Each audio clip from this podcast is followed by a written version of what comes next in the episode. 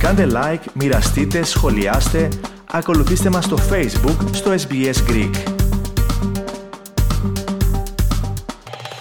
Η Ομοσπονδιακή Υπουργός Μεταφορών Κάθριν Κίνγκ ενέκρινε την προηγούμενη εβδομάδα συμφωνία με τον εθνικό τουρκικό αερομεταφορέα Turkish Airlines για την αύξηση των εβδομαδιαίων πτήσεων της στην Αυστραλία από τις 7 που είναι σήμερα σε 35 μέχρι το 2025.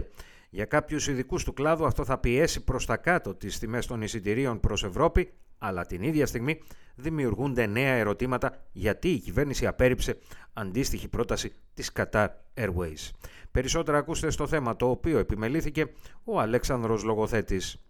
Σύμφωνα με τους όρους της νέας συμφωνίας μεταξύ Αυστραλιανού κράτους και τουρκικών αερογραμμών, η Turkish Airlines θα μπορεί άμεσα να αυξήσει τις εβδομαδιαίες πτήσεις της σε 21 για τα αεροδρόμια του Σίδνεϊ, της Μελβούρνης, της Βρισβάνης και της Πέρθης.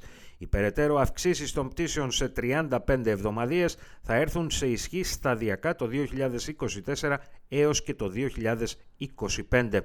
Πρόκειται για μια συμφωνία η οποία υπερβαίνει την πρόταση την οποία είχε καταθέσει η Qatar Airways προς την κυβέρνηση για 28 επιπρόσθετες πτήσεις εβδομαδιαίως.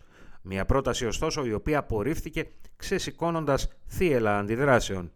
Η αύξηση της πτητικής χωρητικότητας των τουρκικών αερογραμμών δίνει πλέον μια νέα εναλλακτική λύση πέραν των αεροπορικών εταιριών του κόλπου και των συγκαπουριανών αερογραμμών για όσους Αυστραλούς θέλουν να ταξιδέψουν στην Ευρώπη.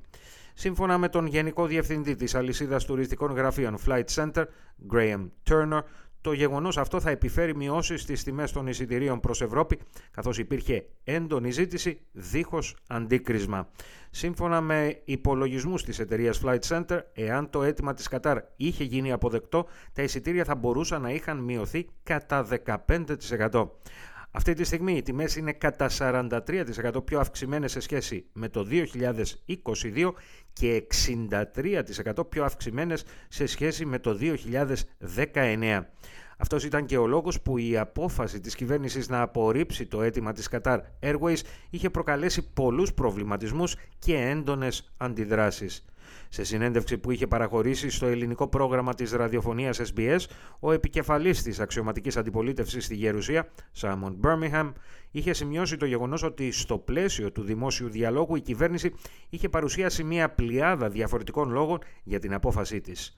Δίχως όμως κάποιος από αυτούς τους λόγους να αντέχει στη βάσανο της κριτικής. The government's had so many different reasons for why it made this decision, but none of them really stack up against any scrutiny. Uh, and that's the really devastating thing for Australia and our tourism industry and our exporters who all rely uh, on air capacity. Ο κύριος Birmingham υποστήριξε ότι εν τέλει διαπιστώθηκε πως η κυβέρνηση υπέκυψε στις πιέσεις της Qantas η οποία συνεργάζεται ως γνωστόν με μια εταιρεία του κόλπου. What appears to be behind this ultimately is they faced a lot of pressure uh, from Qantas and their commercial partners uh, to try to block competition in the Australian aviation market and that just means that Australia and our industry uh, pay the price. Η κυβέρνηση πάντως απορρίπτει αυτή την κριτική, αν και επισήμως έχει επικαλεστεί ότι ο λόγος απόρριψης του αιτήματος της Κατάρ έγινε για λόγους προστασίας του εθνικού συμφέροντος. Κατόπιν ερευνών που πραγματοποίησε η αρμόδια Εξεταστική Επιτροπή της Γερουσίας διαπιστώθηκε ότι η εισήγηση των υψηλόβαθμων γραφειοκρατών του Υπουργείου Μεταφορών ήταν υπέρ της έναρξης διαπραγματεύσεων με την Κατάρ. Η εισήγηση αυτή φαίνεται να παρέμεινε στα συρτάρια της Υπουργού για έξι μήνες έως ότου τελικά απορρίφθηκε. Όσον αφορά στη συμφωνία με την Turkish Airlines, προς το παρόν οι παραπάνω πτήσεις θα διεξάγονται μέσω Σιγκαπούρης.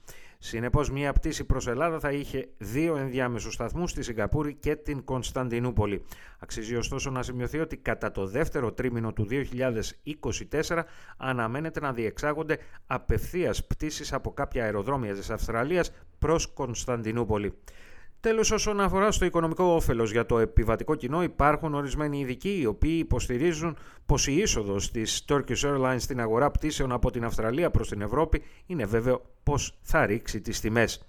Εν τούτης, κάποιοι σημειώνουν το γεγονός ότι οι δύο ανοιχτές σειράξεις σε Ουκρανία και Μέση Ανατολή δεν αποκλείεται να ανεβάσουν κάποια στιγμή τις διεθνείς τιμές πετρελαίου με τις αεροπορικές εταιρείες να ακολουθούν σε αυξήσεις προκειμένου να ανακτήσουν ένα μέρος του υψηλότερου λειτουργικού κόστους.